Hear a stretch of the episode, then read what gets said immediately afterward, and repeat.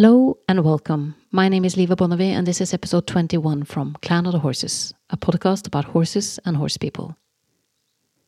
Kelly Wilson from New Zealand is a wild horse tamer, a best selling author, and an award winning photographer, to name but a few of her accomplishments.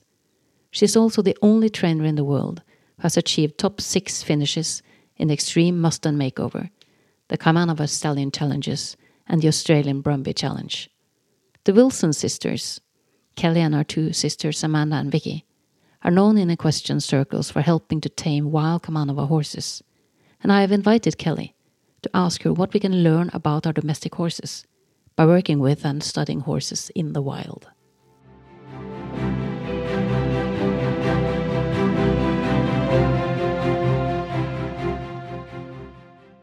So, Kelly, uh, welcome to the podcast. Thank you so much for having me. It's, uh, I think, like I said uh, initially, it's it's just great to be able to sit here up north in Norway and, and have a discussion with you about horses when you are in New Zealand. Yeah, it's an uh, awesome opportunity because obviously we haven't been able to travel for a while, uh, so it really opens up the world. Let me just start by saying something about how I found you because I had an interview with Chris Pollitt. Uh, he is uh, an Australian professor, and we talked about the hoof mechanism. Yeah. And then he said Kaimanawa horses. And I was like, Kaimanawa what? Because I've never heard about them. And then when I started to Google Kaimanawa horses, uh, I found the Wilson sisters. Because uh, I've actually spent time with Chris Pollitt in Australia with the Brumbies. So yeah, so that's how I found you. But um, but I, I only know what I've seen, like in videos, and so I looked at your timing and your horse work, and I found it very interesting. But I uh, I always like to start my podcasts with you know asking my guests to start off by telling me about their background and and their passion for horses. So what's it like with you? How did it all start? So we started riding before we could walk. We grew up with horses and our parents weren't able to financially support us and buy uh, you know champion horses for us to compete with. And so at the ages of five seven and nine we mustered some wild Welsh ponies off the mountains and learned to tame them. And so they were our first show ponies, and they went on to win champion uh, in the show ring and over jumps. And then from there, we became uh, quite a well known family in New Zealand for showing and then show jumping, competing up to Grand Prix level. So my older sister Vicky and Amanda are both highly successful World Cup show jumpers. Uh, Vicky's also won the world championships of colt starting in America twice. And my little sister's competing in it this year, which is exciting. But it wasn't until 2012 that our journey with the wild horses in New Zealand began. And that came about because one of our clients purchased a pony off us called Watch Me Move, who was a Kaimanawa. And he had gone on to win the biggest Grand Prix in the Southern Hemisphere. And so we got invited down to the Kaimanawa Ranges of New Zealand to see the wild herds. And when we were driving through, it was the first time we became aware of the plight of the wild horses in New Zealand and that every year or every two years they were being rounded up by the government and sent to slaughter.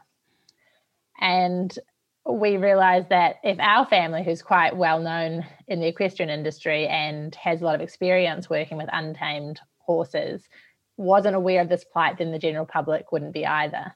And so at that time, the horses were available to rehome, but there was just a really negative stereotype about them, and the rehoming rates were really low. And so we got 12, uh, 11, 11 Kaimanawas from that first muster and filmed a documentary about us taming them. And four of them were mature stallions, the rest were mature mares. And they were the first mature stallions that had been tamed uh, and started under saddle because prior to that, the stereotype was that these horses were, you know, unsafe to work with. And so within six weeks, Vicky was cantering one of the stallions bareback down the beach, and he was a 17 year old straight out of the wild.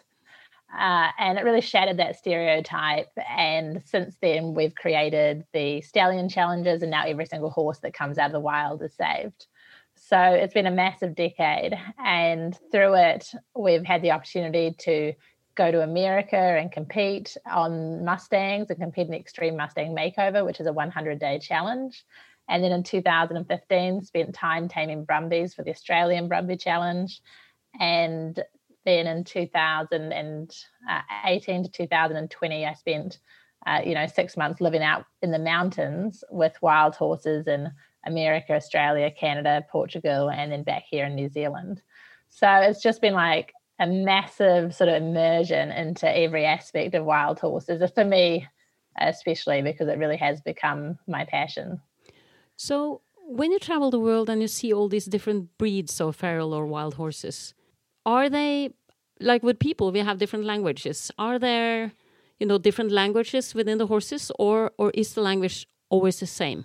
So the, I mean, from our experience, a wild horse is a wild horse, um, regardless of what country it comes from, and the differences in their tameability generally comes down to the management. So in New Zealand, they're mustered very ethically. It's actually quite uh, lovely to watch by helicopters, and it's like watching the world's best cutting horses or stockmen work in stock. So the horses come in very relaxed, often at a walk, and come into the muster yards, and then that day they're stock trucked to our property uh, in Australia, they are stockpiled for anywhere from nine months to 18 months on a sanctuary. So the stallions you train are already gelded, and the mares have had their foals and they've been weaned. And then America, obviously, they're in the BLM yards. So they're in feedlots. Um, and then in terms of wild horses, then you're, when you're not taming them, just interacting with them in the mountains and photographing them, which I was doing for a book, uh, the difference comes down to how habituated they are to people. So in New Zealand, my experiences with the Kaimanawas is that some bands can be friendly. They'll, you know, come over and investigate. I've had one or two sniff my camera and want to interact and hang out with me. And then in other zones where there's live firing and humans can't go, you're lucky if you can get 500 meters or a kilometer away from them and they're just little specks in the distance. And it's exactly the same in every country. In Australia, in the snowy mountains, they, you know, some bands can be quite friendly. And then in the desert, we couldn't get within a kilometre of some horses, and the same in Canada. So I'm um, really fascinated to be able to see that kind of difference in how they respond to humans.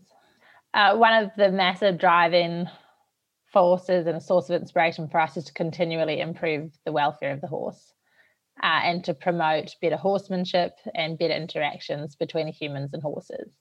And with the wild horses, I, I mean, I love working with wild horses and then both wild and domestic horses at Liberty because you end up with a really honest conversation.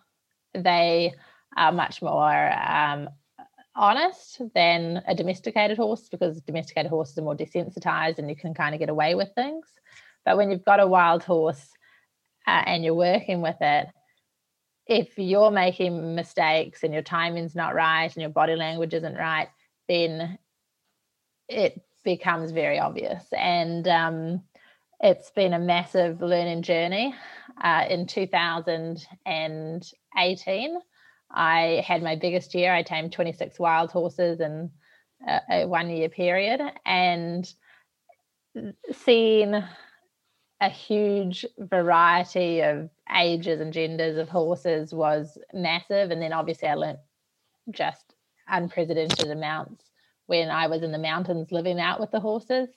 And then I came back and was able to put it into practice last year in 2021 with I think 18 wild horses that I went through and worked with. And then this year again with 12. And all of the training, the focus always is on relaxation. So I use a lot of, uh, well, initially uh, body language, and now I can also feel the vibrational communications from the horses. Oh, say a little bit more about that. Uh, so I stumbled across it by accident, and then have studied a lot of PhD papers and um, through the HeartMath Institute in America about how horses communicate using the magnetic energy fields, particularly the heart field. And it came about, I had one mare last year, and she was unlike any wild horse I'd ever worked with. She, normally, with a wild horse, if you do something that makes them uncomfortable, you will see body language and tension. So you'll see, you know, them hold their breath or their nostrils flare or eyes become tense, not, you know, pinched, uh, or they'll elevate their head.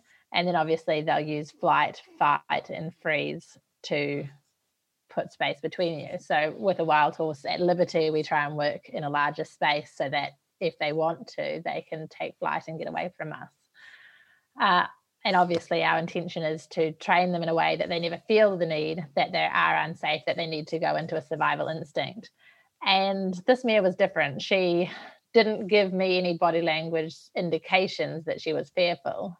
She would go from completely relaxed, saying, Yeah, 100%, I'm confident you can come near me. And then suddenly she would go mad. And from my experience over the last years, I really wasn't missing any pre indicators of tension. And she hadn't communicated that she was uncomfortable. She was just fine and then mad.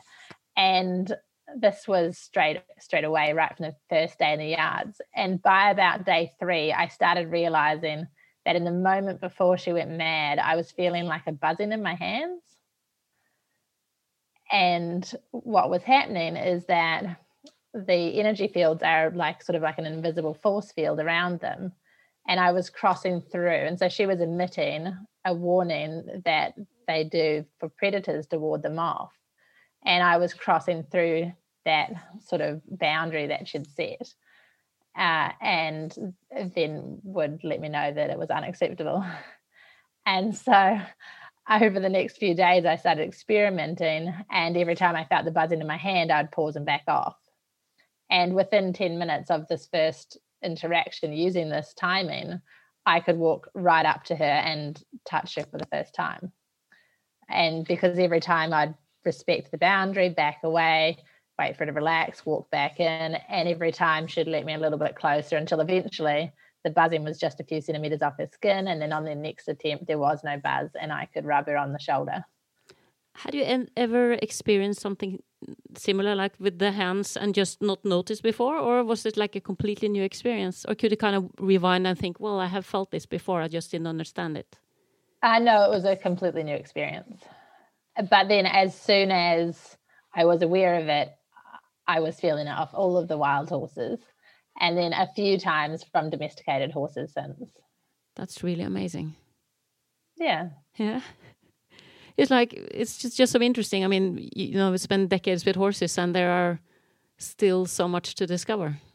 Yeah, absolutely. And the last year has just been unprecedented learning. There's just been so much that stemmed from that, and that's made working with the 12 horses this year so much smoother. And then they've continued to teach me so much. So it's just been one fascinating case study after another.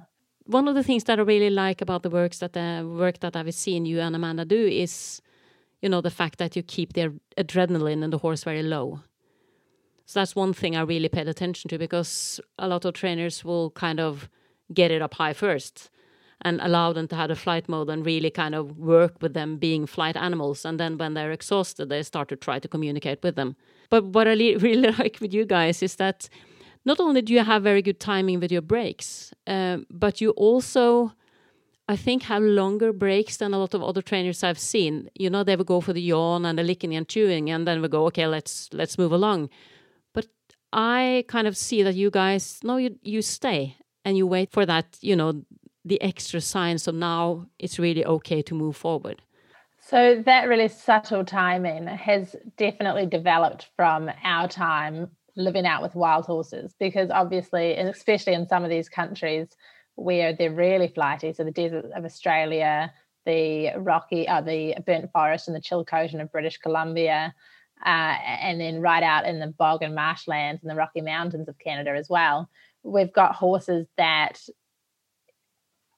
really their comfort zone is about a kilometre away. And that's too far to get a photo for a book. So we've essentially been practicing our time in because I need to be able to get between sort of one to 200 meters away from these horses to be able to photograph them for my book. And so practicing that time in, and you can't make a mistake in the wild if you want that photo because, you know, they've got millions of acres to run away from you. And so the goal is if it takes me half a day or a day, I don't want to leave that band until I've got a usable photo for the book. So I can't overwhelm them. I can't get my timing wrong because they will just scatter and take that flight response. Um, and it's another thing where the horses really hold you accountable and you can't make mistakes because if you're in the round pen and you make a mistake, the horse can only run as far as the round pen fence. But you know, in the wild, if you make a mistake, they're gone and you've lost your opportunity. Uh, so, you know, just waiting for the one or two of the signs of relaxation or putting them into such a heightened tension state, you've already lost them. So we work a lot on, you know, uh, fostering a mindset with the horses, you know, that is focused on relaxation because a relaxed horse can not only be trained in the thinking side of its brain, but it can retain the information so much faster and it really cements what it learns. So you can teach it something in 10 minutes that it will then know for life. Where if you have a horse that has been put into a state of tension, it's not only more likely to give you the wrong answers, but it's also less likely to retain the information. And so you'll come in day after day and feel like you're teaching it the same thing. So when you talk about the comfort zone being a kilometer, yeah, um, how do you then approach them in a way that doesn't scare them off? Uh, so with the wild horses, so I'll tell you a story about um, a situation in the burnt forest in the Chilcotin in British Columbia, Canada, and we'd been driving along and we found a waterhole with four bachelor stallions. And so we pulled up the car and hopped out. And in the moment they saw us, they snorted and bolted away. And obviously, we couldn't be not scary because we were opening doors and hop, hopping out of the car. And we're like, oh no, we've lost them. You know, that's that's the moment gone. And they actually only ran for hundred meters, and then they stopped and turned and faced us and were snorting and trumpeting and pacing backwards and forwards. And it was really interesting because they were extremely tense. And normally, with a horse that's that tense, they would bolt away and they'd continue taking the flight response. And we were standing there confused, like, why aren't these horses running? They are terrified of us. And they kept trumpeting and snorting. And in the next three minutes, it was the most phenomenal experience, probably from my two years traveling. And 47 horses galloped into the valley and surrounded them. And so they actually, the bachelors had been sending out a warning. And I'd only ever heard of it happening one other time in Mongolia when they were under a wolf attack. But the bands were actually coming together to support each other in times of danger. And so over the two days that we tracked this band, we actually identified that it was eight family units and they were you know working together cohesively and then when they felt safe they would scatter and graze separately but if you know they felt threatened they would come back together again and um and the reason their buffer was so big so when i'm working with a wild band normally i only have to read the body language of two horses so there might be 20 in the band or 10 or 3 and if you can read the body language of the lead mare and the stallion, you're fine because the other horses will mirror the body language of those. So if I'm approaching and I see the lead mare or the stallion become tense, then I would need to pause and retreat, wait for them to recover, show signs of relaxation. Once they're relaxed, you can reapproach until those pre indicators come up of tension. And we're talking about pre indicators. We're looking for elevated head, sides heaving, nostrils flaring. Because if you miss the pre indicator, they've already left. So, uh, and the reason it was so hard in um, in Canada is because obviously there's 16 horses that I had to watch the body language of, but there was eight bands, so there were eight lead mares and eight stallions, and that's why that distance was so great. Um, so that experience, I think I was traveling with, I think there were four of us traveling and filming and photographing, and so in the end, I just left everyone behind and it was just me. And very slowly, I could work with them. And with four of us, the buffer was about a kilometer. When it was just me, I could kind of get within 500 meters of them, but I never got closer with that particular group.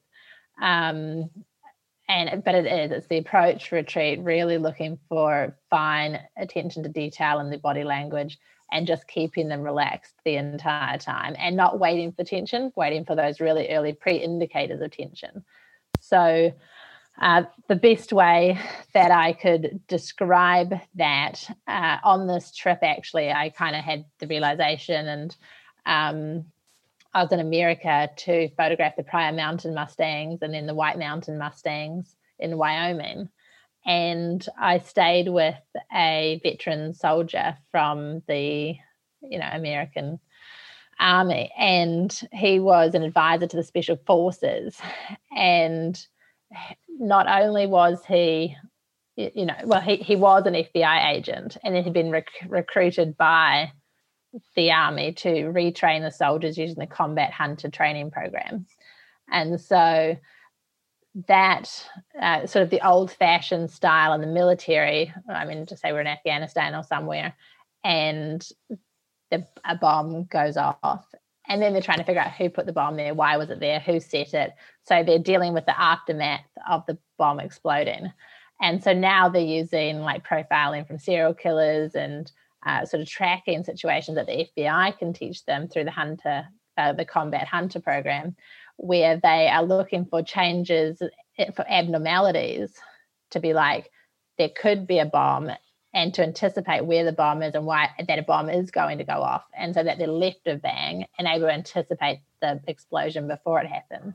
And so it's the same concept with my horse training I'm not waiting for the explosion to go off. I'm not waiting for the horse to bite me or kick me or feel the need to attack me or to run away from me. I'm looking for the pre indicators and the abnormalities so that before that situation arises, I can already de escalate it. It's so nice to hear you talk about, you know, being like we, we, we like to say that we're the intelligent part of the, you know, the equipage. Uh, and when you're talking about that, this this is the intelligent way of dealing with horses, that you actually are able to read them in advance, and not be you know reactive after something has happened with them.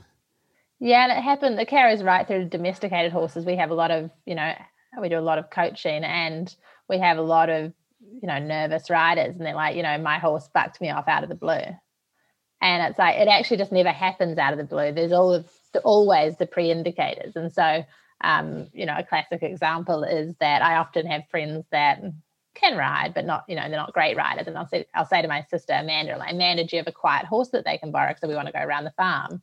And she'll be like, Yeah, yeah, this one's perfect. Take him. And then we'll get halfway around the farm and her horse will back them off. And I'll come back and be like, How'd the ride go? And I said, Well, they got backed off. And she's like, What? Their horse has never backed in its life. And it'll be because they're cantering up the hill and they kind of toss their head a little bit. And then if she's on them, she'll just half out and then the horse will settle and carry on perfectly. So the horse is always perfect. Um, but they didn't notice the head, toss and then they didn't notice that they, you know, got a bit playful and then they're like, they've missed the one minute of pre-indicators and suddenly, you know, it becomes something bigger. And so I think that's a lot of issues with domesticated horses where people are missing the body language. And so they're actually putting themselves in uns- unsafe situations by default because they're not able to read and anticipate what's going to happen before it happens. I actually discussed this with uh, an Icelandic trainer, where he said, uh, and actually quite a few of the people I've talked to say that uh, one of the challenges is that when the old horse masters who use the horse, you know, for real work in Norway, we don't really do that anymore.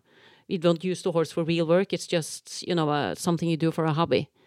But between the the old horse guys and the new girls just dealing with horses, there is a gap where the information has really been transferred.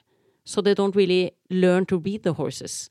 They just learn to ride and and you know groom them. So so they they are totally blind to not only the indicators but but to a lot of the stuff going on with the horses all the time. I had a really fascinating conversation with a First Nation tribe in Canada and they historically were the most famous horse First Nation culture. And um, they said in the 1970s they were completely isolated. They lived in the valley. It was all, you know, everything was with the horses. They had the wild horses and relied heavily on horses. And then in 1970, roads were put through into their valley and they got introduced to motor vehicles and motorbikes and cars.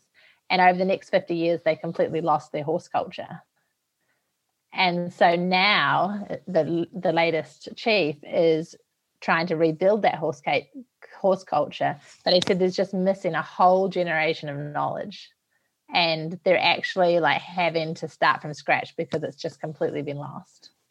I think it goes with a lot of the horse world that that there are some really big pieces, pieces missing about how horses, you know, their psychology and and how they how they operate and their instincts and you know just what a horse is.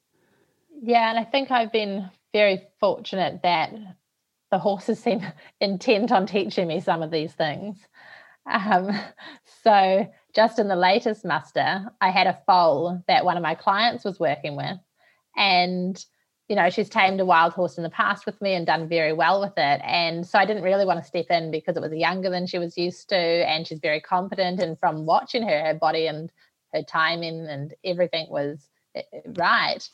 And, but, you know, she'd get to about within a meter of the foal and it was relaxed. But every time she tried to go closer, it would evade her. So it would either back away or it would side pass or it would just constantly kind of keep her at that one meter mark. And after about three days, I mean, we're about 10 days into taming, but she's only had about three days at this point where she's been stuck at like the one meter mark. And I said, I'm going to have to like jump in and try and get her out of this because it's actually becoming a bit of a bad habit.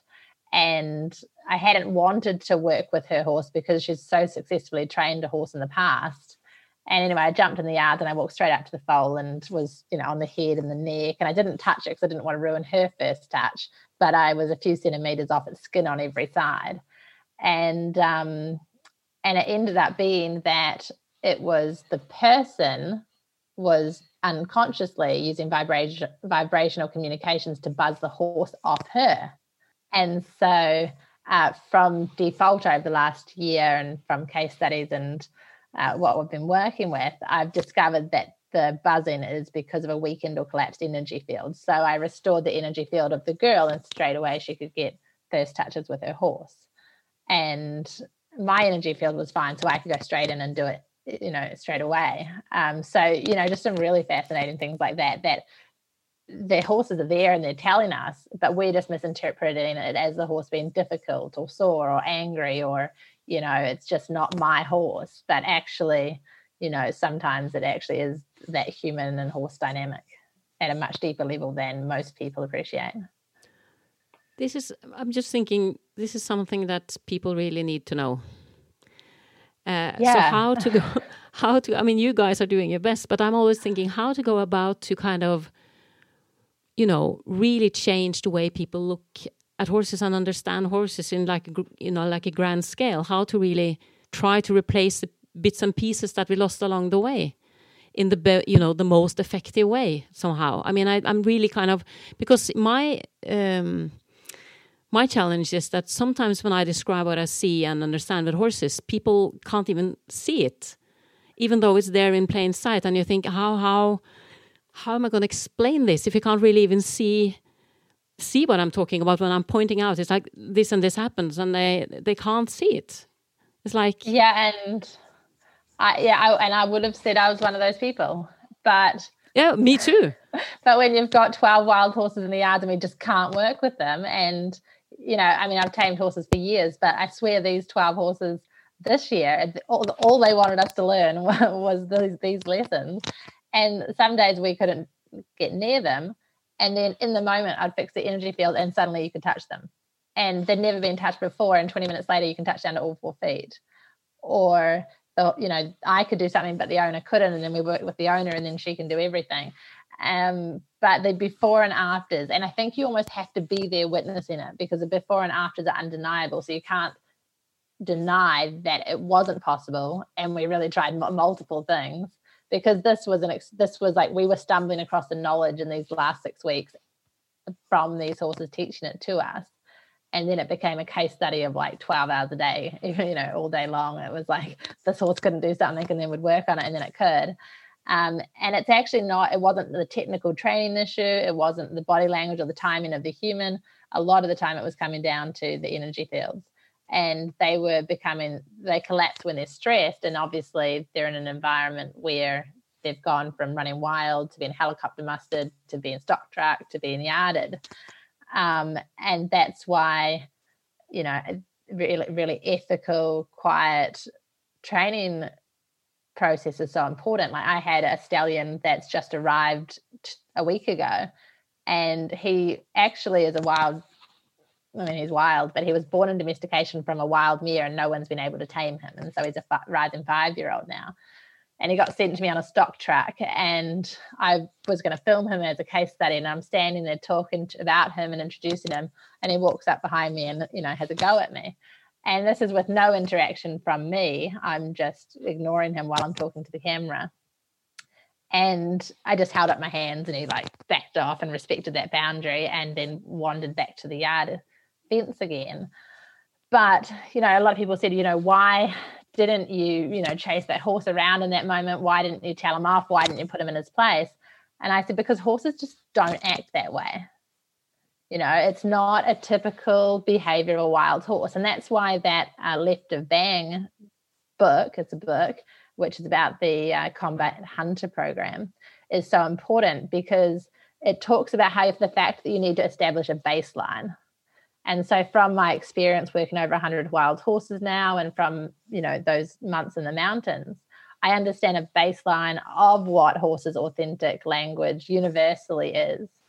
And I also have a baseline for how horses react in a taming process. So for this stallion to be doing what he's doing is outside of that baseline. And so if it's not his authentic behavior, then normally it's caused by trauma or pain or multiple things. So uh, for this horse, it's definitely trauma. And so if he's already traumatized by people and the idea of people, then beating him up in that moment is just going to compound the trauma and create a bigger issue. So not only does he fear human as a general, he will then fear me as well. And so instead, I look at him and I say, okay, well, I've triggered him and me being here has obviously made him mad. And so then I moved to restore his energy fields. There was a huge, massive before and after straight away. Uh, and then since then, I've worked a lot on emotional release therapy and working through layers of, you know, that sort of human horse trauma that he's gone through. And I mean, yesterday I couldn't work with him at all. Every time I'd go into his yard, he'd just stand there yawning and yawning and licking and chewing and yawning and processing. And so there was just so much going on emotionally that he, he wasn't ready to work. So after the third time, I was like, okay, no, he can have a day off. Um, just because rather than me entering the yard being a trigger for him to attack, it was a trigger for him to process and become relaxed. Um, so it's, you know, it's fascinating. But a lot of what we're working with the horses, I mean, Amanda specializes in human trauma. She's doing a nationwide tour at the moment, focusing on human trauma and how to overcome fears and emotional triggers. And a lot of what she's learned by default, uh, I, I, have been I've been applying to the wild horses for you know about four years now.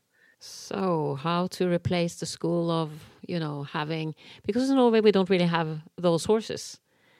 There are no feral horses in Norway. It doesn't exist. Yeah, you do get away with a lot with domestic horses. Yeah. So I'm just thinking, you know, if you live in a country like I do, where you don't really have those horses, you know, what would be what would be your best suggestion to kind of start experimenting or you know start a journey of of uh, learning this kind of language with horses? Because uh, with feral horses, like you say, it's you don't really have to think did I do it right or wrong because if you did it wrong, the horse is gone so it's very easy to know. But you know how to and also with domesticated horses if they have if they're already shut down uh, and all the, you know it's it, i just sometimes i think you know I, have been doing this podcast now for a bit more than two years and i'm thinking you know where to where to start to to help people kind of see what we're talking about? I i yeah so I've got, I mean, with my workshop next year, I've had inquiries from UK, like all over the world, for people wanting to come and work with wild horses and go through my workshop here. And I think it's at the point where there's such a global need for it. I'm going to have to film an entire workshop, the whole four weeks, every day, all 12 horses, every session, and do an online resource because there's actually nowhere I mean, you actually just can't learn it for full stop. You can't learn it from one horse. because if you're only working with one horse, you can't understand a baseline. So if you can't understand a baseline, you're learning training techniques and skills to cater to perhaps your one horse. But when you're working with, you know, 30 horses a year like I am, or you know, you know, a lot in a very short time period, you're able to be like, okay, this is the baseline. This horse is beyond the baseline. What do we need to do and brainstorm to figure out how to, you know, get him back to an equilibrium? Um, and it actually is a numbers game.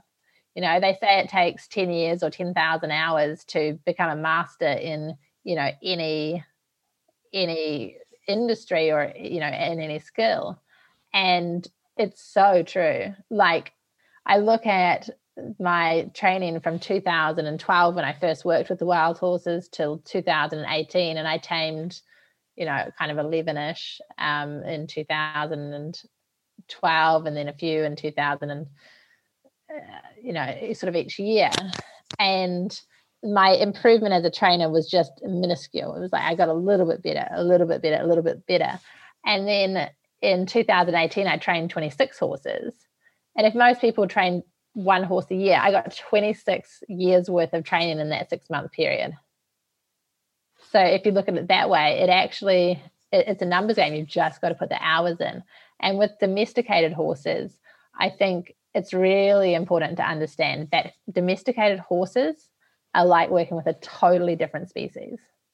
But fundamentally, at their core, they have the capability of communicating authentically like a wild horse. It's just been so desensitized and just so shut down. And so now with my horses and my domesticated horses, I treat them like a wild horse. And I I actually foster them to be able to communicate and use their body language again.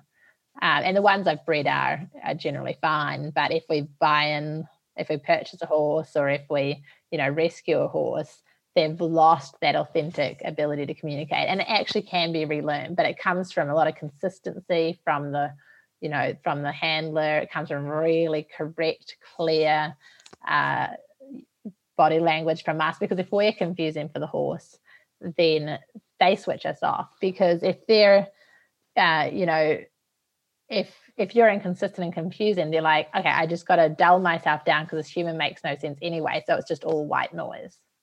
But if you're really precise and clear, then they can be like, okay, she just asked me a question, I can answer it. But if you're unconsciously asking them questions and hassling them all the time, then they actually just tune you out.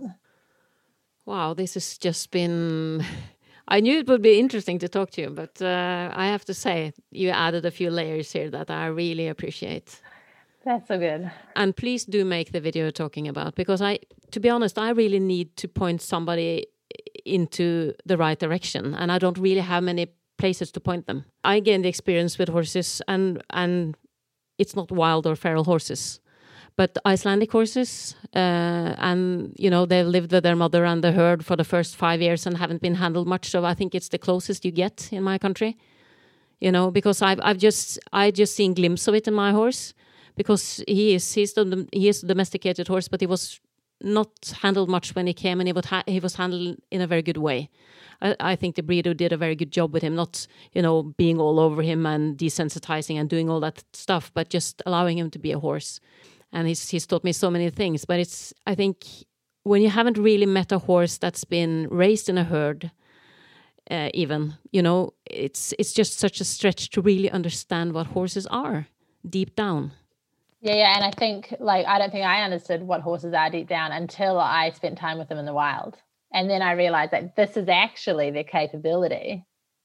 And then how do we foster that in in what we're doing with them in domestication? I, I think you kind of answered all the questions I had, plus some.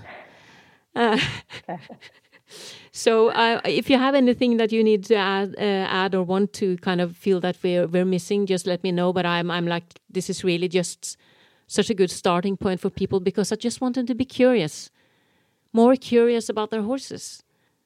Yeah, and I think that's the biggest thing. Like you got you've got to be open minded, and you have to be willing to question it because domesticated horses and show jumpers they all have a baseline too so if a horse wakes up one morning and is misbehaving they don't actually, I mean, generally, they're just never bad on purpose. It's not in a horse's nature. So if they've gone from being amazing to the next day not, then it's not been like, okay, gosh, I've got to work this horse through it and get a positive answer. It's actually like, no, let's go back to the drawing board and let's brainstorm. Like, is it sore? Is it grass affected, which you know can happen overnight? Is it ulcers, which again the signs can be overnight. I had a a wild Kaimanawa, I mean, from every muster, but from this muster in particular, and it was a young yearling and the owner loved it and it was so cute and friendly and it, and it was. She'd done a great job with it and she could you know handle him. He was doing obstacles and halted and leading. And he just had the most amazing bond with her. And we always used to joke uh, that if he could choose between all of the other wild horses in the paddock and her he'd like choose her because he just really genuinely had affection for her and then the next day she went out to work with him and he was just trying to savage her. and she was so distraught. And, you know, she's like, he hates me, like I can't get near him. And, you know, we kind of went through all the obvious things. And so we checked his energy field and we checked her energy field and, uh, you know, and then, and then we tried a bute trial. So we do a painkiller trial to see if it's pain related. And, with a wild horse, generally, if they go from really good to really bad overnight, it's and it's about that two to four week mark since a major uh, life event. Uh, it's normally ulcers, and so you know, sure enough, five days into ulcer treatment, her horse is like perfection. Uh, but she was distraught because she really thought that, and she's like, I'm too, like, I can't I'm gonna have to stay on. I can't leave the workshop because this horse is just like I can't even catch him. I can't touch him. He's just so, you know, he hates me. And I said, no, no, trust me. I always have at least one or two horses every year, and this happens. But if you don't understand that that's not the baseline, and you just think that this horse has gone savage and you've made a mistake, it will stay savage for a year or two because ulcers just don't self heal generally. And he'll learn to tolerate touch again and stuff and he'll just pain will be his normal. But actually if you like that that's the baseline. I know this horse is nice. It doesn't normally act like this.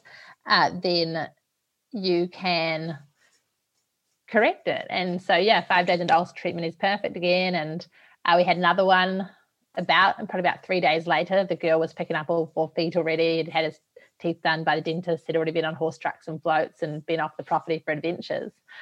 And he started trying to bite her when she tried to touch him to pick up his legs. And she's like, Oh, did I scare him that day that I picked up his legs? Like, have I given him trauma? And is he like, and I said, No, it'll be ulcers. I've had one exactly the same. It was fine to touch on his body, but the legs, it was really bad. And again, like five days into ulcer treatment, he's just perfection again.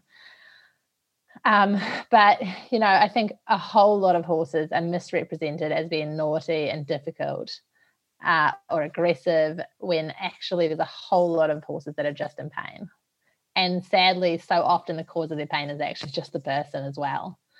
Um, so, you know, if you have a horse that's bad under saddle, sure, the saddle might not fit, it might have skeletal issues, it might have, you know, other issues going on. But sometimes a rider with ha- hard hands or a heavy seat is enough of a pain for the horse to not want to be ridden. Then they just suffer in silence often.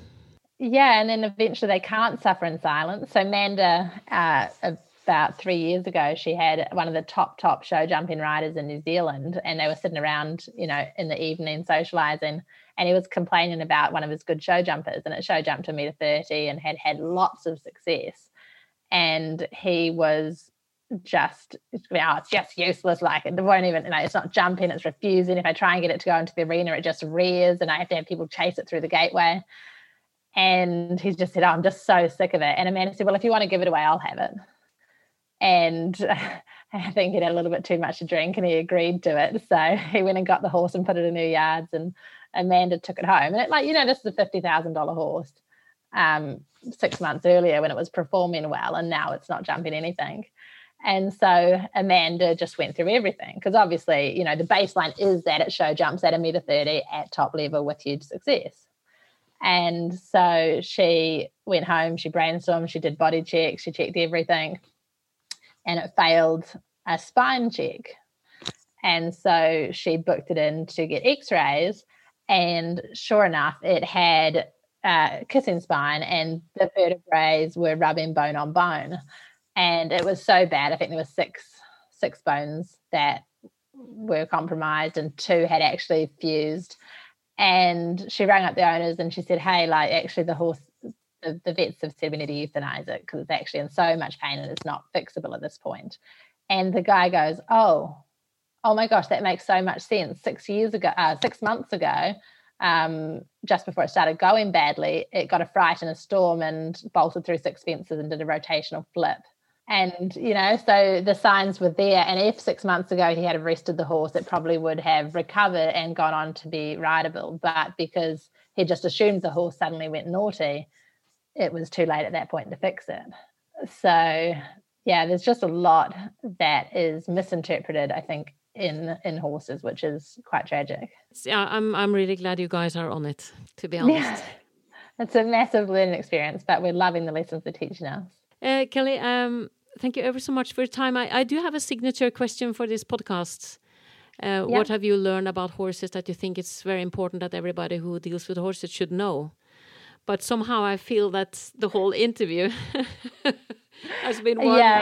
you know, continuous as you know answer of that question but still yeah, I you think, know um, everything we've said so far i mean is fundamental like treating them for ulcers checking them for pain working on the energy fields your horsemanship your body your language your timing i mean they're all equally as important and one thing doesn't work with the, the other so it really is a holistic approach to every aspect um, but uh, by another thing that I do with horses, which I've had huge success with, is emotional release therapy. Um, and that's been a big game changer for several horses.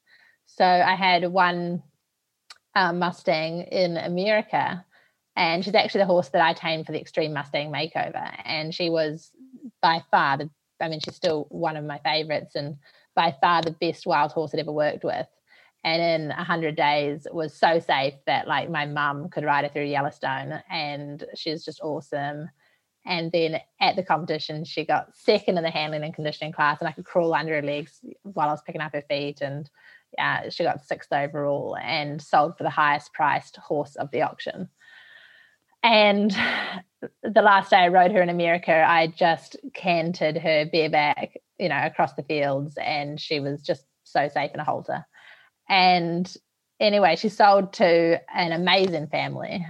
They really had good intentions with the horses. And um, and they they rang me a few times to say that they're having real problems with her feet, with her hooves. And I couldn't understand it because she had been so perfect. Like you could shoe her, you could trim her, like you could just put a lead rope on the ground and she'd ground tie and you could go pick up all four feet while you crawled under her belly. You know, I've got videos of her doing it in the Mustang makeover competition. And and they'd never and in the four years they had her, they'd never been able to ride her.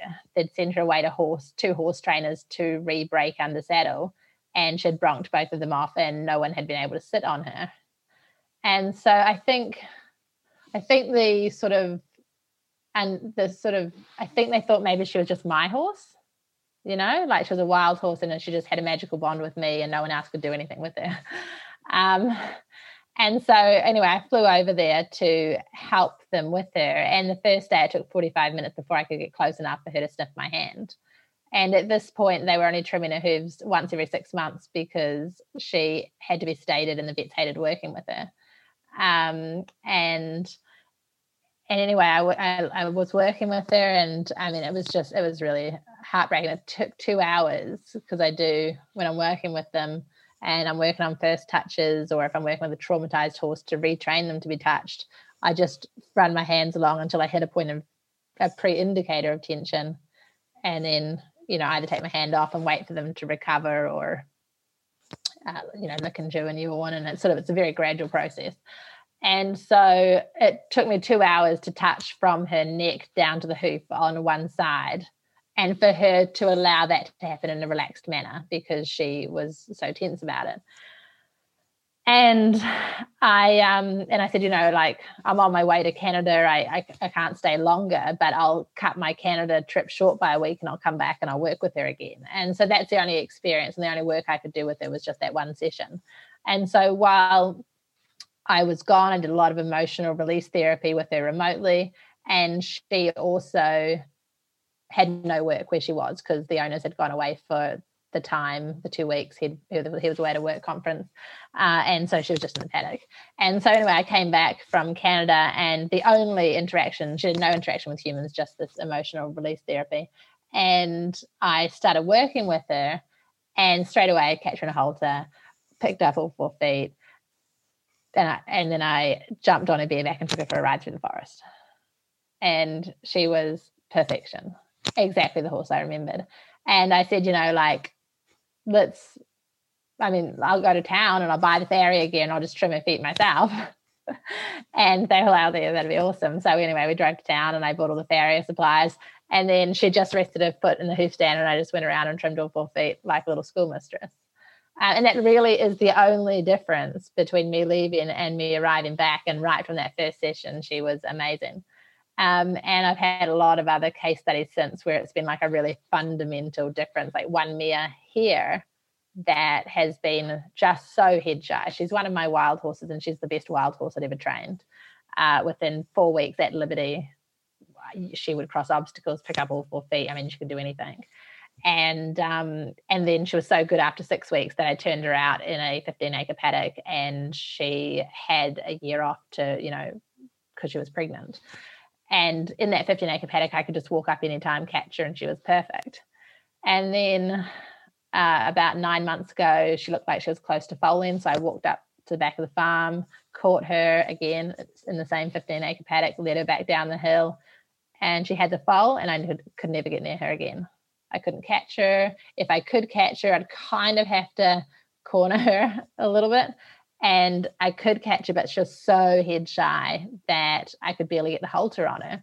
And um, and I actually said several times, like she she wants to be friendly. Like she will come straight up to me as soon as she sees me. She neighs and she trots over, and she'll stand like a meter away from you. And then I just can't get my hands on her. And if I can get my hands on her, it's on her neck, but she won't let me near her head.